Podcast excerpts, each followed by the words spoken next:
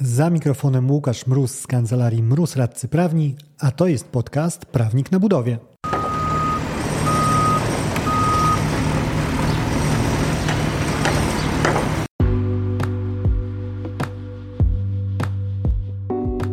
Prawnik na budowie. Podcast o wszystkim, co związane z budownictwem. Uwaga, może zawierać śladowe ilości prawa. Nazywam się Łukasz Mróz, jestem radcą prawnym i partnerem w kancelarii Mróz Radcy Prawni, w której na co dzień pomagamy firmom budowlanym sprawnie prowadzić projekty. Ten odcinek to kolejna edycja mikropodcastu, czyli krótkiego strzału na konkretny temat. Trzecie już spotkanie z dokumentem przygotowanym przez Urząd Zamówień Publicznych pod tytułem Zagadnienia partnerstwa i wyrównania pozycji stron umowy, a w spotkaniu tym klauzule abuzywne. Abuzywne to znaczy jakie? Takie, które kształtują obowiązki wykonawcy w sposób rażąco nieproporcjonalny do rodzaju zamówienia oraz ryzyk związanych z jego realizacją i z tego tytułu niedopuszczalne. Mamy takie klauzule od 1 stycznia 2021. Mamy ich konkretnie cztery. Na etapie prac projektowych nad przepisami były różne podejścia co do tego, jak podejść, jak ugryźć temat tych klauzul abuzywnych. Jest to rzecz, która bardziej wiąże się z rynkiem konsumenckim, z prawem konsumentów, niż z takim profesjonalnym rynkiem jak rynek zamówień publicznych. Niemniej, jak się zastanowić, to rzeczywiście jest tutaj kilka takich punktów spójnych, które pozwalają na to i uzasadniają przerzucenie tej instytucji na, na rynek zamówień publicznych.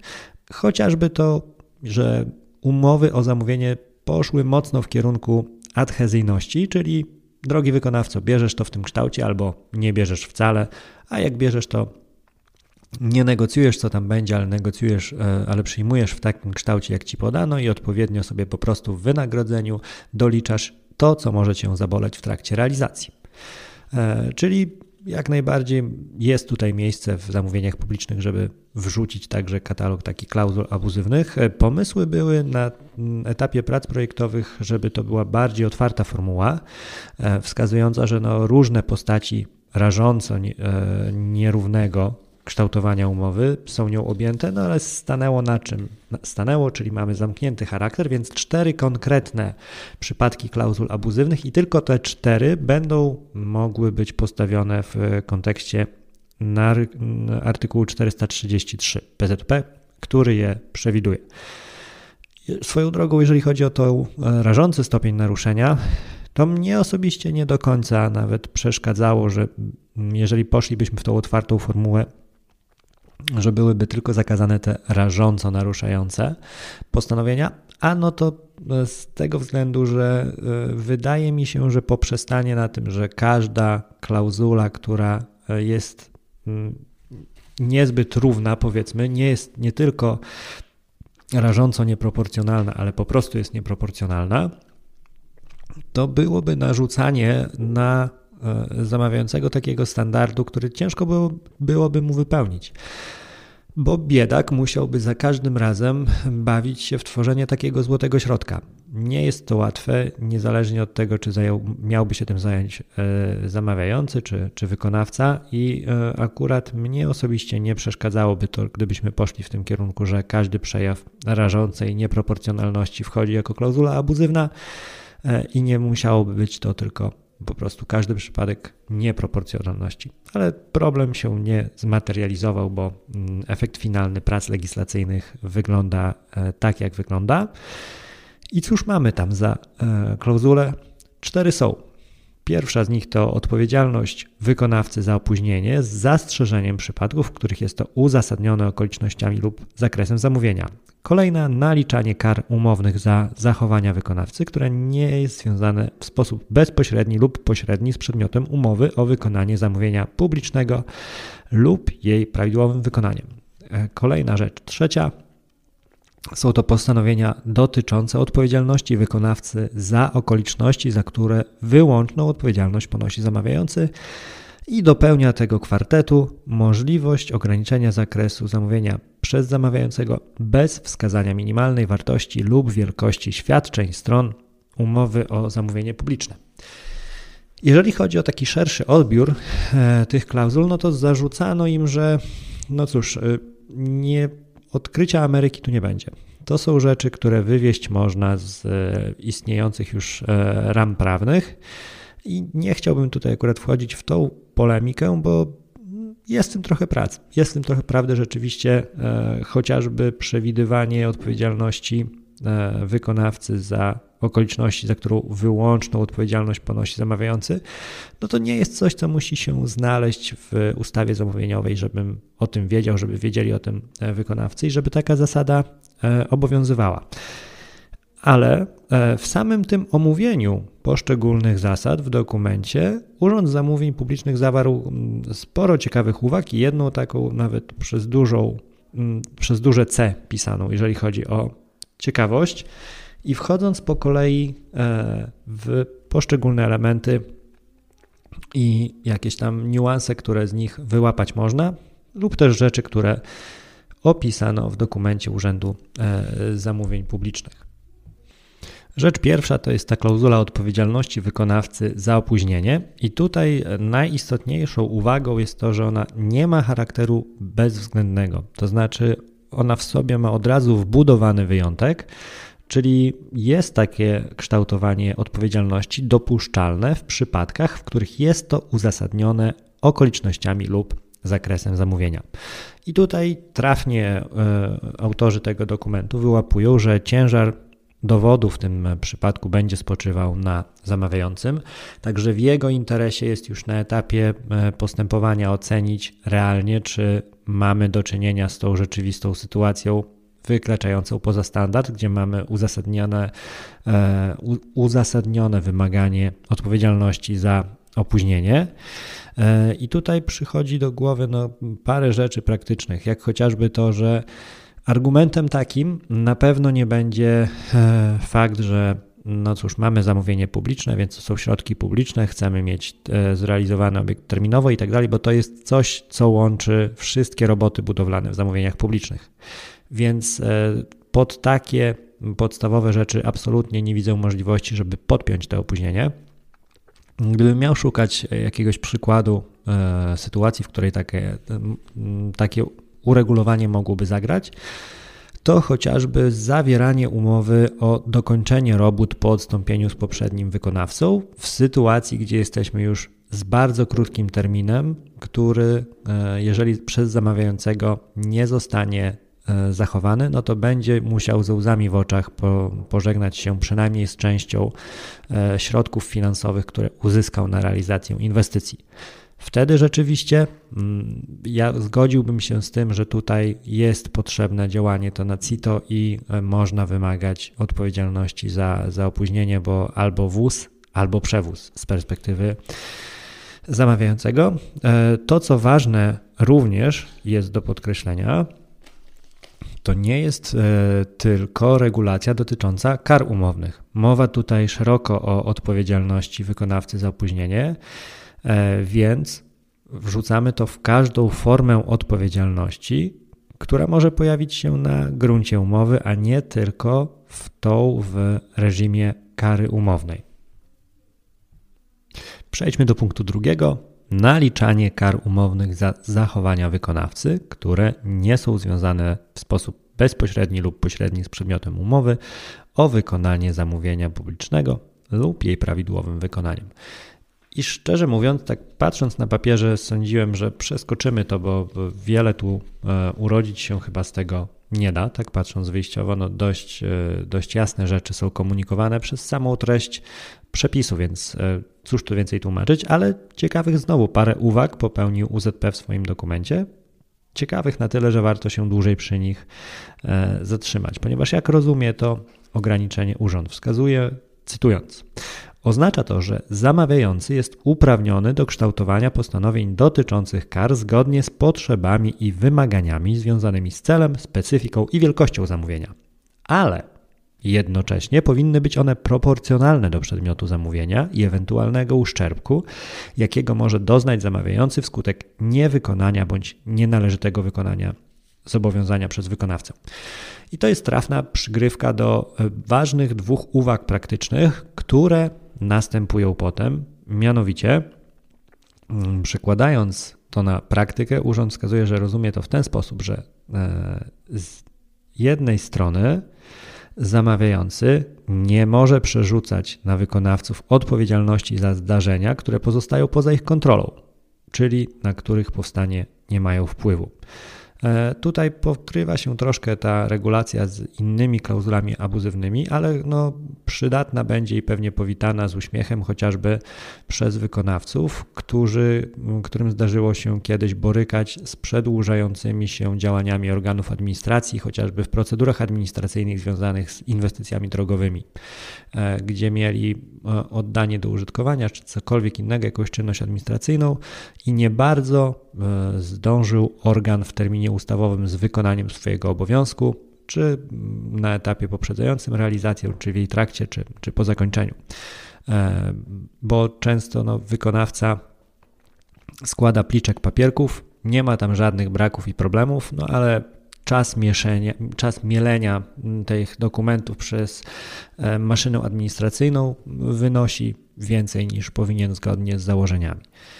E, więc tutaj jest pierwsza taka uwaga. A e, druga, co jeszcze według e, zamawiającego jest nie do przerzucenia, że e, łączymy kary z rzeczami, które są marginalne z punktu widzenia prawidłowego wykonania zamówienia publicznego.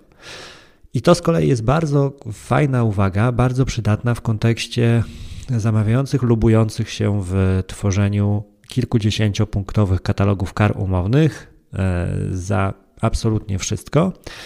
I tutaj jest taka e, rekomendacja, płynie z tego e, ze strony e, Urzędu Zamówień Publicznych, że słuchajcie, karać ok, ale za, za to, za clue jakby, za to, co jest rzeczywistą, rzeczywistym interesem zamawiającego w tym zamówieniu, a nie tylko za jakieś kwiatki u, u kożucha. Znowu, oddając głos urzędowi, przyjmują to tak. E, jeżeli wskazują na potrzebę właśnie wiązania e, kary umownej ze zrealizowaniem przedmiotu głównego umowy, i dalej pisze: Natomiast powiązanie obowiązku zapłaty kary umownej z naruszeniem świadczeń ubocznych w stosunku do przedmiotu świadczenia głównego narusza tę funkcję. Istotne jest zatem, aby zamawiający ustalił, jakie zachowanie wykonawcy dotyczy bezpośrednio lub pośrednio przedmiotu zamówienia, lub jest związane z jego prawidłowym wykonaniem, a jakie już nie jest. Czyli ok, może być szereg naprawdę mm, obowiązków pobocznych, które gdzieś tam w tle, hen, hen daleko, e, po połączeniu łańcuchem składającym się z 58 ogniw, będą miały związek z z realizacją umowy, no bo wszystko, co w umowie właściwie jest obowiązkiem umownym, ma jakiś wpływ w ostatecznym rozrachunku, albo przynajmniej może mieć na, e, na zakończenie robót terminowo we właściwej jakości, za właściwe pieniądze. Ale nie znaczy to, że wszystkie naruszenia z uwagi na to są równie doniosłe. I tutaj e, taka wartościowa uwaga, właśnie jeżeli chodzi o proporcjonalność rozwiązań, żeby karanie było zastrzeżone dla, dla tych elementów, dla tych sfer, które rzeczywiście mają znaczenie dla sfinalizowania efektu tego zamówienia, więc tam strzelajmy karami jak najbardziej, ale już w przypadku drobiazgów pobocznych nie wrzucajmy tych kilkudziesięciopunktowych katalogów kar umownych. Punkt trzeci. Punkt trzeci, który szczerze mówiąc od razu miałem oznaczony do skreślenia i do przejścia dalej, ale ku swojemu zdziwieniu odkryłem w, w nim rzecz o dużym bardzo potencjale. Sam punkt to jest odpowiedzialność wykonawcy za okoliczności, za które wyłączną odpowiedzialność ponosi zamawiający.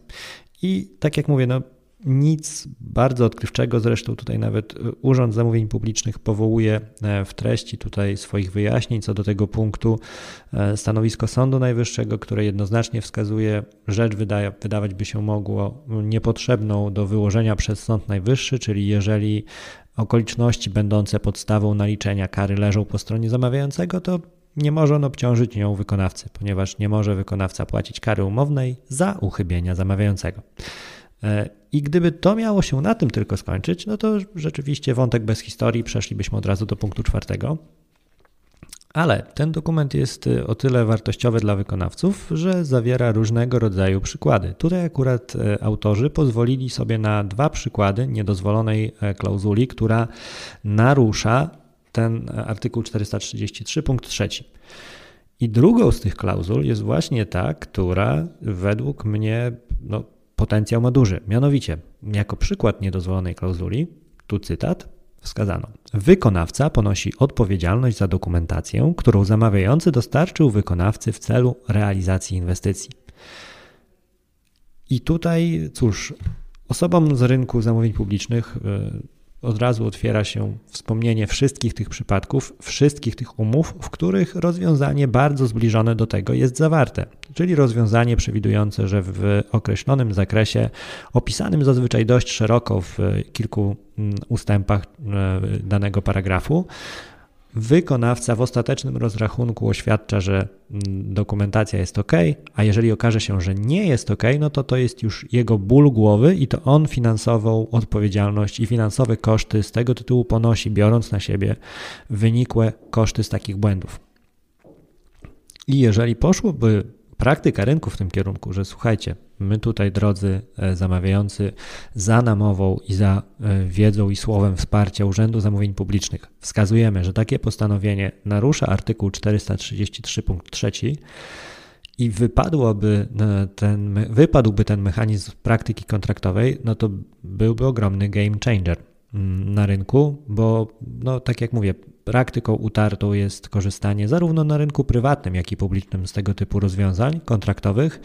E, nie jest to przypadek, no urodziła się ta praktyka ze stanowiska z kolei sądownictwa co do odpowiedzialności wykonawcy za błędy dokumentacji projektowej. Tutaj nurkować nie będę, bo podcastowo także to omawiałem, więc do przeskrolowania wśród odcinków e, znajdziesz e, szersze wyjaśnienie tego problemu. E, jako ciekawostkę, e, wrzuciłem na swój profil na LinkedIn informację o tym i dosłownie w 24 godziny dostałem feedback od e, jednego, jednej z osoby z mojej sieci kontaktów, która działa w inwestycjach infrastrukturalnych, że na szybko posłużyła się tym argumentem i o dziwo chwycił. Także jeżeli jesteś wykonawcą i słuchasz tego odcinka, to w imię wspólnego dobra pchaj, gdzie możesz tą informację, przybije się może ona do szerszego nurtu. I tak zacząłem się zastanawiać, krążyć myślami, jak wyglądałaby sytuacja, e, gdyby właśnie hipotetycznie wypadły te postanowienia z rynku, no to wydaje mi się, że ogromnie zmieniłoby się podejście do etapu projektowania inwestycji. Przestał by być takim mac po macoszemu oszczędnościowo traktowanym e, elementem z myślą o tym, że dobra, czego nam nie doprojektują, to i tak nam wykonawca wyciągnie za swoje i jak coś to z nim powalczymy o e, kwotę jego roszczeń. E, tylko już wtedy zmieniłaby się mocno relacja i rola, nacisk na udział projektantów w samych sporach związanych z realizacją, bo wtedy już nie byłoby tego komfortu po stronie zamawiającego, żeby cóż, ciągnąć realizację od wykonawcy ze świadomością, że jeżeli jest spór co do e, robót dodatkowych, chociażby wynikających z błędu dokumentacji projektowej, to mając wszystkie swoje ryzyka, wykonawca może być zainteresowany bardziej dokończeniem całości inwestycji, a później dopiero kłóceniem się o pieniądze, co no, ułatwia z perspektywy e, zamawiającego mocno sfinalizowanie projektu i jest zdecydowanie na pewno łatwiejszą opcją e, niż kłócenie się e, na szybko z projektantem, który swoje wynagrodzenie już ma na tym etapie, jeżeli mówimy o inwestycji w formule buduj, na tym etapie ma już zainkasowane. Rzecz dlatego też ciekawa i będę obserwował, jak się przyjmie ta praktyka na rynku.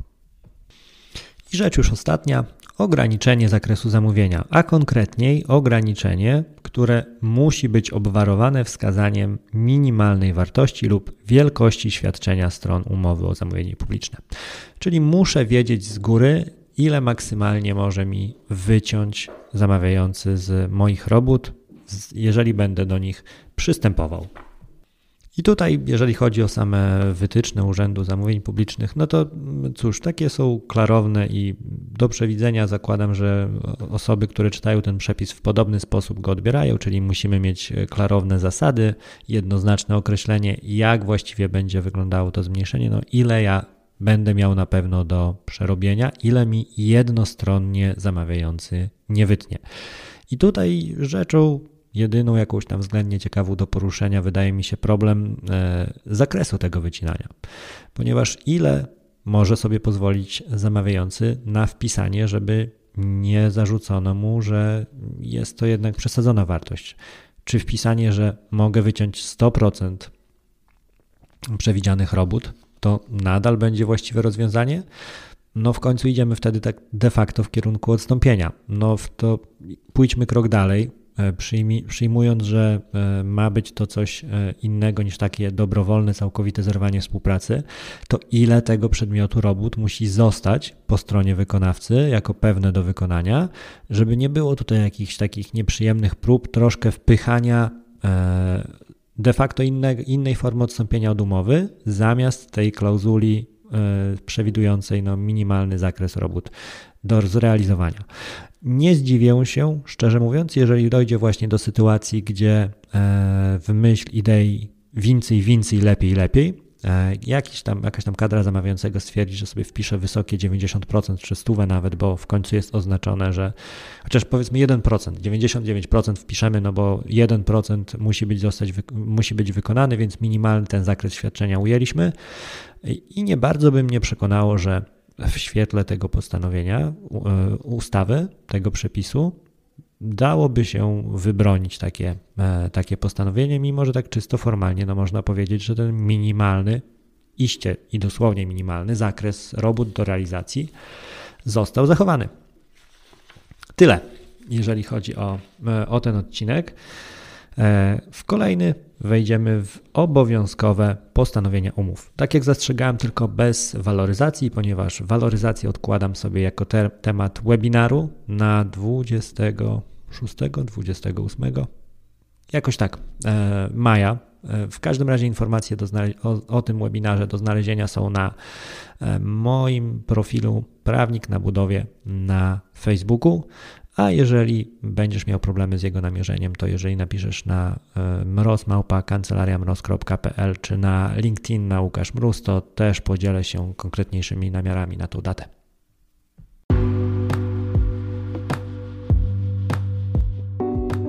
To wszystko w tym odcinku. Dzięki za jego odsłuchanie. Przy okazji zapraszam Cię do śledzenia mnie w mediach społecznościowych. Na LinkedIn znajdziesz mnie wpisując w wyszukiwarce Łukasz Mróz.